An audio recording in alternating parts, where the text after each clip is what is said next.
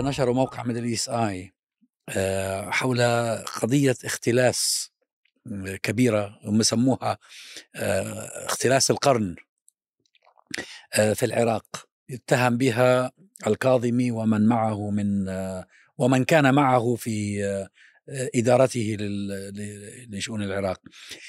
الملفت للنظر في الموضوع أن هذا الاتهام بالاختلاس لإدارة الكاظمي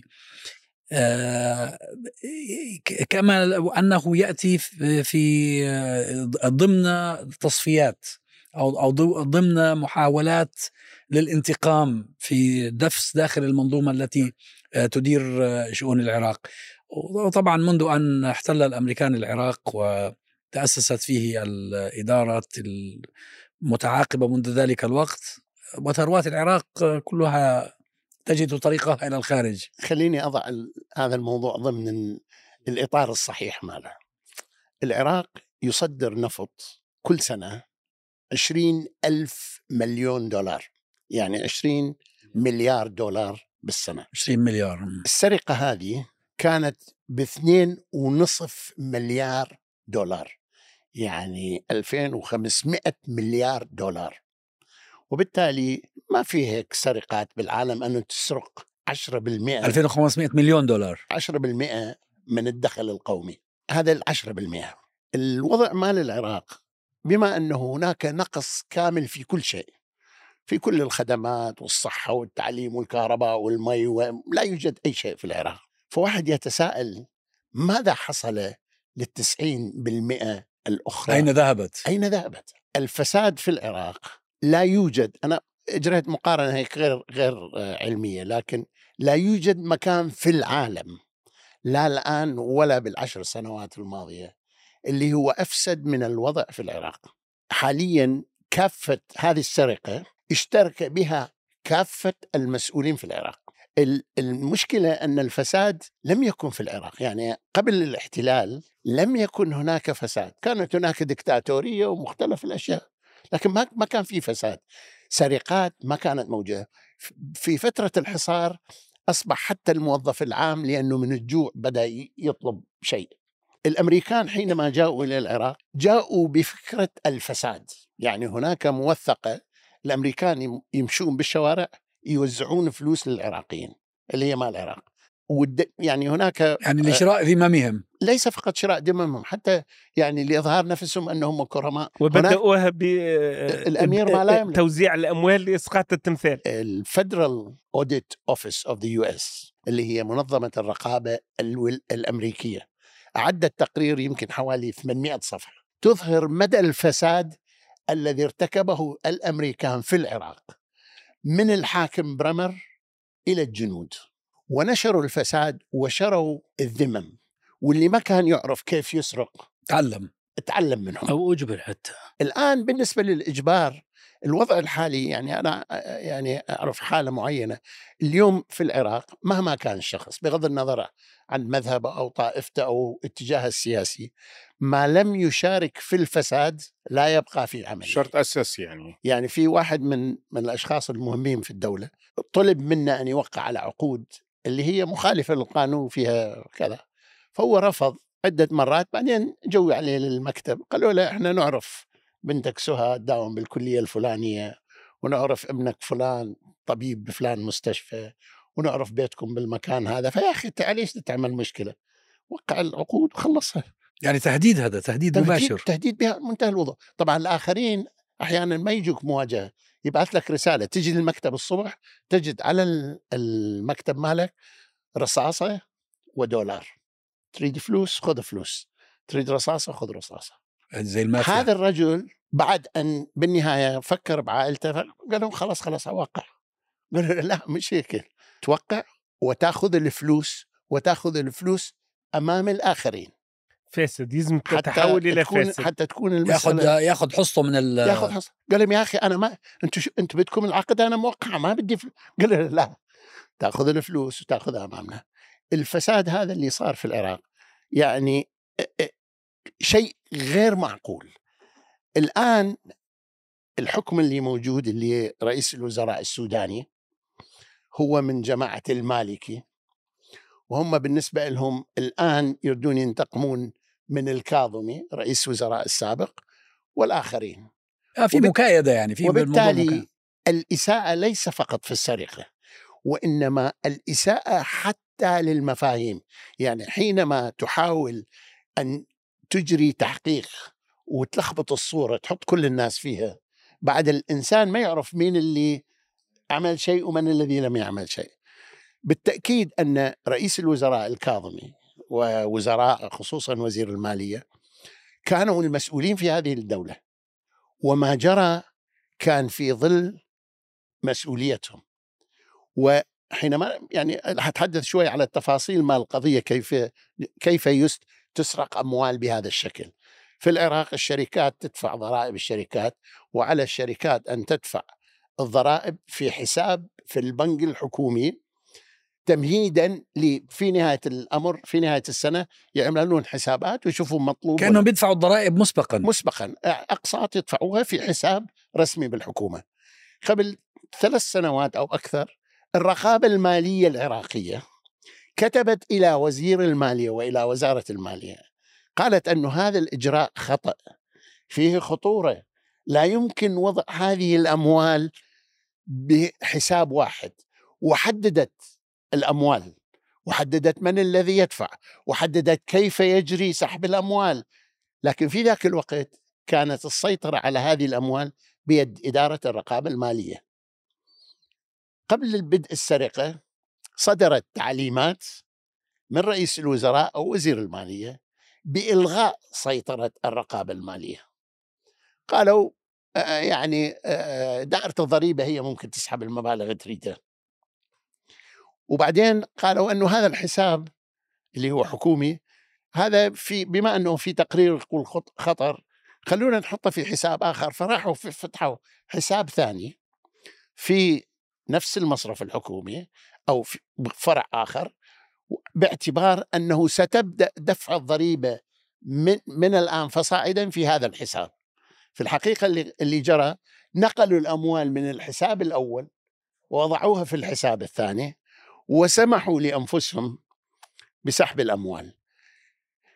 الطريقة اللي عملوها أنه صدرت صدروا دائرة الضريبة أو جهة ما سواء كان المالية ولا البنك المركزي ولا جهة ما أصدرت حوالي 275 صك بسحب هذه المبالغ إلى خمسة شركات ما حد غير مسجلة غير حديثة كلها من هاي صار لها سنة سنتين والشركات هذه هاي بسموها front front companies يعني ولا و- واجهة. وبالعراق أصلا ما عندنا ما تقدر تسوي شركة front company بالعراق كأي دولة عربية هناك إجراءات طويلة حتى تأسس شركة. ومساهمين ومدراء وتسجل عند مسجل الشركات ودوائر الضريبة وإلى آخره. هذه خمس شركات تأسست بصورة سريعة. الأسماء مال المالكين غير معروفة أشخاص غير معروف لا تعرف محمد عبد الله وغيره يعني ما تعرف أي شيء عنها. لكن هذه الشركات صرفت لها اثنين ونصف مليار دولار مو دينار. اللي هي مجموع ما مجموع مختلس ما كانت موجودة في هذه الحسابات. طيب من الذي عمل هذا؟ هناك شخص آه، غير معروف اطلاقا قبل عدة سنوات كان يعمل معقب في دوائر الدولة. وبعدين آه، أخذ قروض وصار مدين وهرب من العراق صدر عليه أمر القاء قبض هرب من العراق. لما جو رؤساء الوزراء قبل ال- الكاظمي جابوه عينوه. لما تعين بدأ يشتغل أيضا business ومقاولة بشكل شرعي. رشوات وكذا والى آخره. لما جاء ال- ال- الكاظمي حوله إلى اولا مستشار ماله. أعطي جواز دبلوماسي.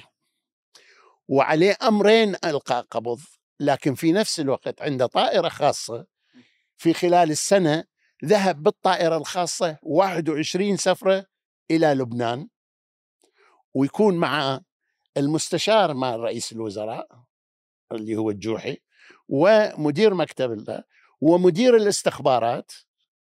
وأحد من العقداء أو عمداء بالجيش. هذول عشان يحرسوا الفلوس. يروحوا إلى فهذا كانوا يوصلوا الفلوس نقدا إلى لبنان. طبعا هاي ترويك الدور اللبناني هنا. لأنه هذه نقد كانت تنقل بالصناديق. هذول الأشخاص اللي يفترض أنه هم اللي كانوا يسوون هذا واحد منهم هرب. ألقي القبض عليه. وقدم أمام المحكمة والمحكمة أطلقت سراحة بكفالة وخرج هرب. والآخر اللي هو كان مستشار الكاظمي الدولة تقول لأنه هو كان مدير استخبارات وكالة تقول أنه هذا تم نقله من منصب إلى منصب آخر لكن ما تقول وين راح ولا تقول هو وين موجود. محكمة جزاء الكرخ طلب إلها أن تصدر صدرت أمر إلقاء قبض على هذول الأربع خمس أشخاص لكن لا تستطيع تنفيذه لأنه غير موجودين هنا وأصدرت أمر إلقاء قبض على الكاظمي وعلى وزير المالية علي علاوي وأيضا الاثنين خارج العراق وبالتالي المسألة ما حد يعرف شو اللي صار. هذا أعلن عنه في أكتوبر العام الماضي ونشرت عليه ال Financial Times نشرت عليه ال Guardian وإلى آخره. لكن المؤسف هو أن وسائل الإعلام حينما تتناول هذه القضية تنسى القضية الأساسية وهذا جزء من التغطية. كل الجرائم اللي حصلت في العراق سواء كانت إرهابية ولا أموال ولا سرقات ولا فساد؟ لم يلقى القبض على أي شخص ولم يعاقب أي شخص. العراق بلد تحكمه الميليشيات. الميليشيات الآن أكبر من الدولة وأصبحت عندها وجود حتى أقوى على المستوى الدولي. يعني مثلا إحدى الميليشيات اللي رئيسها اسمه قيس الخزعلي قيس الخزعلي على القائمة السوداء مال الإرهابيين عند أمريكا وعند الأمم المتحدة. قبل أسبوعين الأمين العام للأمم المتحدة زار بغداد وذهب للقاء قيس الخزعلي في مكتب قيس اللي هو على قائمة الإرهاب. على قائمة الإرهاب وأخذ صور معه ويتباهون. المشكلة أنه الآن لن تحل هذه المشكلة لأنه حقيقة كما يعني أنا أؤمن أنه بدون استثناء كل شخص اللي حاليا عنده أي علاقة سواء كان على شكل ميليشيا أو حزب سياسي أو نائب بالبرلمان أو وزير. ما لم يكن جزء من هذه العملية فيكون جزء من عملية أخرى. طيب وبالتالي طيب أستاذ صباح يعني عمليا حكومة الكاظمي المتهمة بهذه الاختلاس ما يسمى باختلاس القرن هي جاءت بعد ما يسمى الحراك الشعبي في العراق اللي هو رفع أهم شعار رفع ومقاومه الفساد. يعني الحكومة اللي تشكلت بعد سقوط عادل عبد الم... عادل هي عادل عبد المهدي. نعم الحراك صار بحكم عادل عبد المهني وسقط عادل عبد المهني. رادوا يحلون يعينون رئيس وزراء لم يستطيعوا تطبيق الدستور لأن الدستور يقول يكون رئيس الوزراء هو رئيس الكتلة الأكبر في العراق. لما جو يردون يقررون شو الكتلة الأكبر المالكي بتأثيره على المحكمة المحكمة قالت الكتلة الأكبر لما تصير انتخابات وبعد الانتخابات الأحزاب بيناتها تتفق وأي واحد يقدر يسوي أكبر مجموعة تصير هي الكتلة الأكبر. طبعا هذا خطأ قانونا بس مع ذلك هذا لكن ما قدروا يلقون حتى هذا ما قدروا. فجابوا الكاظمي اللي هو لم يكن نائب هو مش منتخب هو معين تعيين. نعم ولكن ولكن قصدي جاء جاء نتيجة حراك كان رافع شعار مقاومة الفساد. الكاظمي هو الذي قتل أكثر من ألف واحد من الشباب اللي ظهروا بالانتفاضة. وبعد لما صار الكاظمي غير ممكن قبوله حاولوا يلقون أحد جابوا السوداني. والسوداني أيضا غير منتخب من قبل أي جهة. لكن السوداني هو رجل المالكي. والمالكي الآن الوضع في العراق تحكمه إيران. إيران بالنسبة لها هي التي تحكم العراق. إيران لا تريد أن تفقد أي واحد منهم فتلعب الموازنة مع قيس الخزعلي مع العامري مع المالكي. هل إزاحة الصدر ومنعه من تكوين الحكومة هو في اطار تستر على الفساد؟ لا المشكلة مال الصدر إنه بالحقيقة الصدر صار أكبر من حجمه. صدر لأنه فاز هو لأنه فاز بالانتخابات. صدر, صدر ما أزيح هو. لا أزيح. هو ما هو ما يريد السلطه السياسيه هو. الصدر كرجل ما عنده كل مؤهلات أي شيء. عبارة عن طفل يعني عقلا وفكرا. قصدي الطيار أنا. زين؟ لأنه الطيار بتاعه فاز بالانتخاب دخل مع لكن الصدر عنده القوة التي لا توجد مع أي واحد وهو سيطرته على الغالبية الشيعية اللي موجودة في مدينة الصدر في بغداد اللي هي نفوسها 200 مليون.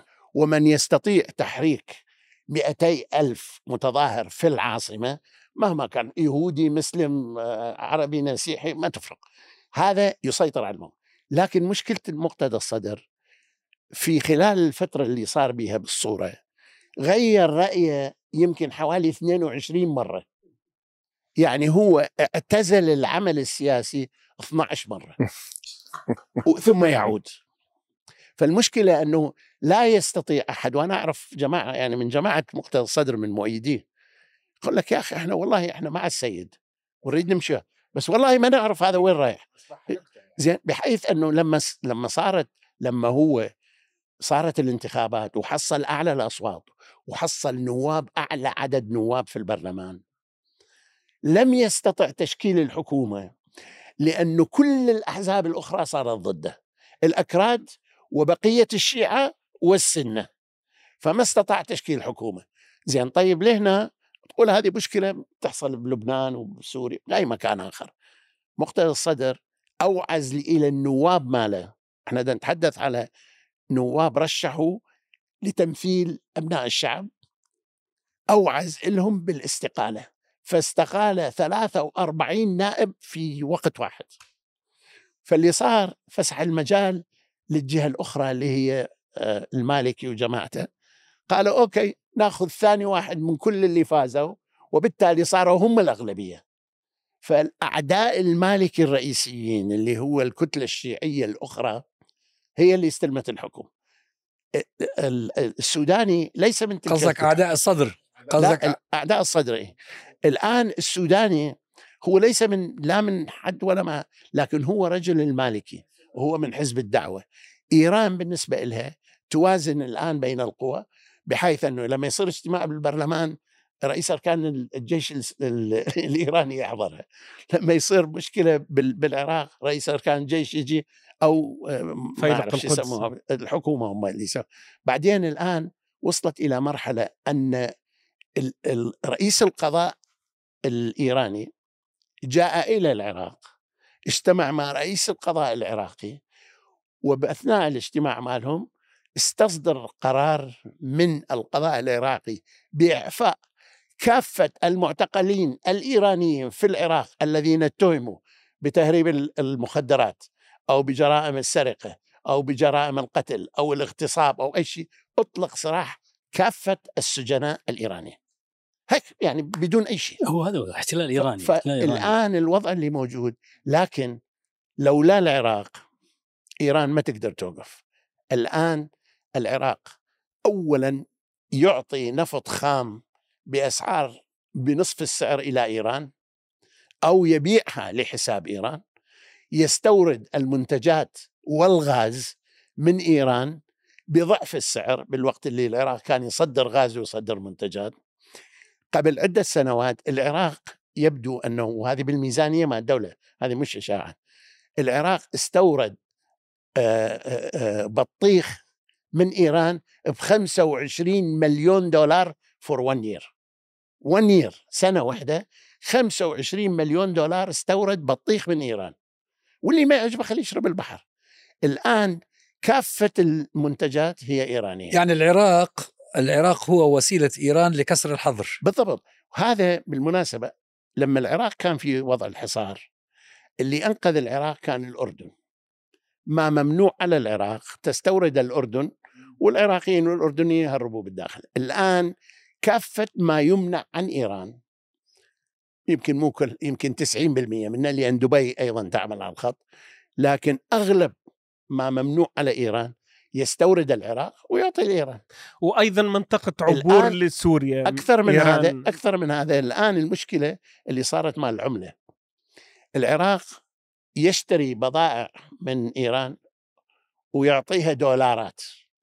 الإيرانيين يجيبون دولارات مزورة لأنه عندنا بالعراق يدخل حوالي نصف مليون إيراني سنويا لللطم والحج وكذا. يجون دولارات مزورة يودعوها بالمصرف الحكومي وبعد أسبوع يأخذ دولارات حقيقية يطلع. الدينار العراقي انهارت قيمته إلى النصف. فاضطرت أمريكا لأنه أمريكا أيضا ما تريد إيران تستفيد من هذا قالت أوكي من الآن فصاعدا كل تعامل بالدولار لازم يصير بموافقتي مثل ما عملوا ويكوبا وغيرها. فلما صارت هاي المشكلة انتقلوا إلى تهريب الدولار بالصناديق عن طريق تركيا أو عن طريق الأكراد أو عن طريق سوريا. ال- المشكلة أن الآن العراق مع ذلك العامل العالم يتعامل مع العراق كما لو كان دولة. يعني أنا ح- متحدث مع سياسيين بريطانيا يقول لي يا أخي what are you talking about سووا انتخابات انتخابات ديمقراطية وهذه حكومة. بالوقت اللي بالحقيقة إذا تشوف جدول أعمال البرلمان العراقي. الآن ما دا أحكي عن الحكومة البرلمان العراقي لم يصدر أي قانون في صالح أي أحد. الآن ير- قانون النفط العراق يحتاج كدولة منتجة النفط. من 2003 يفترض دا يصدرون قانون النفط. لحد الآن 2023 لم يصدر قانون نفط. لأن الأكراد عندهم قانون نفط. والدستور يقول أن ما, لا ما ليس من اختصاص الدولة الاتحادية يصير من اختصاص الإقليم. فعلى هذا الأساس تستطيع كل محافظة أن تنتج قانون نفط الخاص بها. وبالتالي حتى لما يريدون يشرعون شيء ما يقدرون يشرعون لأن الدستور يتعارض معه وأيضا يتعارض مع قانون الاستثمار. لأنه الفوضى اللي خلقوها الأمريكان برمر أصدر مئة قانون. كل واحد منهم أدى إلى تدمير العراق لعشرات السنوات مستقبلا على كل المستويات الاقتصادية والزراعية والتجارية وال وال وال حتى العلاقات الاجتماعية. طبعا دخلت بها عوامل إضافية لما رادوا يشرعون قانون أنه يسمح للبنت اللي عمرها تسع سنوات أن تتزوج. ورادوا يشرعون قانون أنه يعني ماكو قانون لكن تمارس موضوع زواج المتعة. الآن في العراق البرلمان أصدر يريد يعدل قانون الجنسية بحيث الأجنبي الذي أو ال- ال- الطفل الذي يولد من أجانب يصبح عراقي الجنسية إذا ولد في العراق يعني. إيه لكن بالغ... بالأصل القانون الولادة في كل العالم أنه لازم تكون على الأقل مقيم أما هذا واحد غير لا الأب ولا الأم موجودين أو جوي صار طفل وراحوا. هذا يصير عراقي الجنسية ليش؟ لأنه دا يزيدون التجنس بالعراق. فالمشكلة عشان يجلسوا للإيرانيين، الإيرانيين. عفوا الإيرانيين تجنيس الإيراني. فالمشكلة اللي موجودة الآن في العراق هذه ما لما نتحدث على سرقة القرن هي لأنه ما أنا ما أظن أنه أنا سامع أكو سرقة واحدة اللي هي 10% من الدخل القومي. ومع ذلك أنا نقول لك أنت قلت أن الدخل القومي ممكن في حدود 20 مليار دولار، أنا أعتقد أن الدخل آه، البترول العراقي هذا بس أكثر. البترول أنا دا أتكلم. ولو قلت الدخل القومي أنا إيه دا أكثر أتكلم, أكثر. دا أتكلم فقط على الدخل من النفط. إيه لا أكثر. قطر شيء لماذا؟ لاننا نعرف الدخل الجزائري كم والجزائر 57 تصدر 57 في عام واحد. بالضبط. 57 والجزائر مليار تصدر دولار. أقل من العراق. تصدر كثيرا أقل من العراق. فقضية الفساد طبعا في في أوطاننا عموما فساد كارثي لكن أنت الآن تتحدث على العراق. هو فساد أنشأه الامريكان أو وضعوا اسسه الكبرى واستفاد منه وعمقه الاحتلال الإيراني لأن إحنا أمام احتلالين احتلال أمريكي واحتلال إيراني. وخاصة أن بعض الذين وج- وجدوا في الواجهة يعني اللي وضعهم الاستعمار لم يكونوا يمثلوا حقيقة الشعب العراقي سواء فيما بعد قبل في أيام بريمر يعني. بالمجلس اللي كان موجود والمجالس اللي أوجدوها بدون انتخابات ثم بالانتخابات أصبح التدخل الايراني فيها والتدخل الأمريكي قوي جدا إلى درجة أن ينتفي ال- الدور آه، دور الشعب.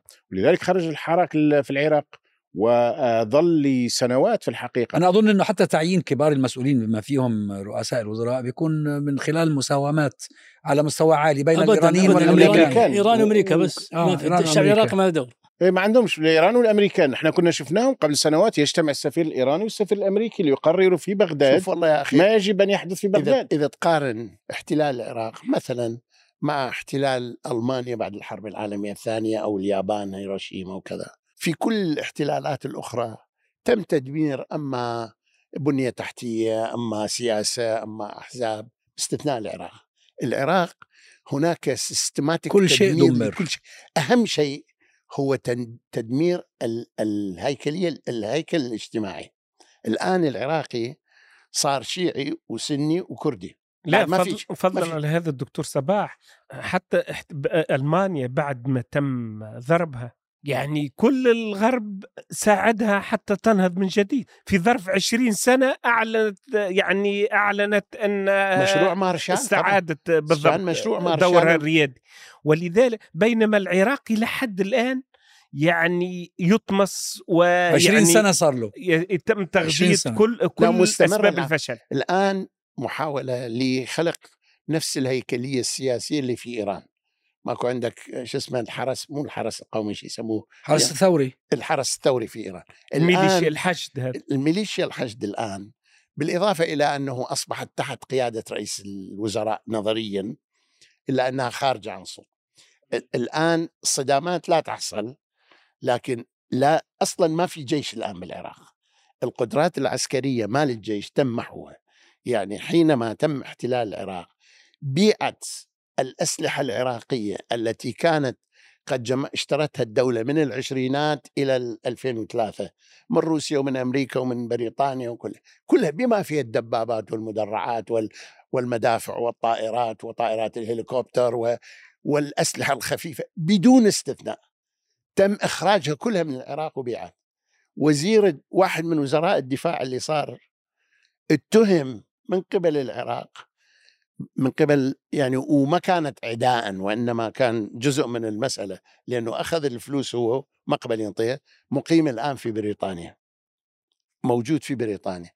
والفاين ال- ال- ال- Times newspaper في وقتها كتبت الوزير آه، الفلاني مقيم مقيم هنا في بريطانيا وهو سرق 100 مليون دولار من الأموال العراقية. وما حد يعرف.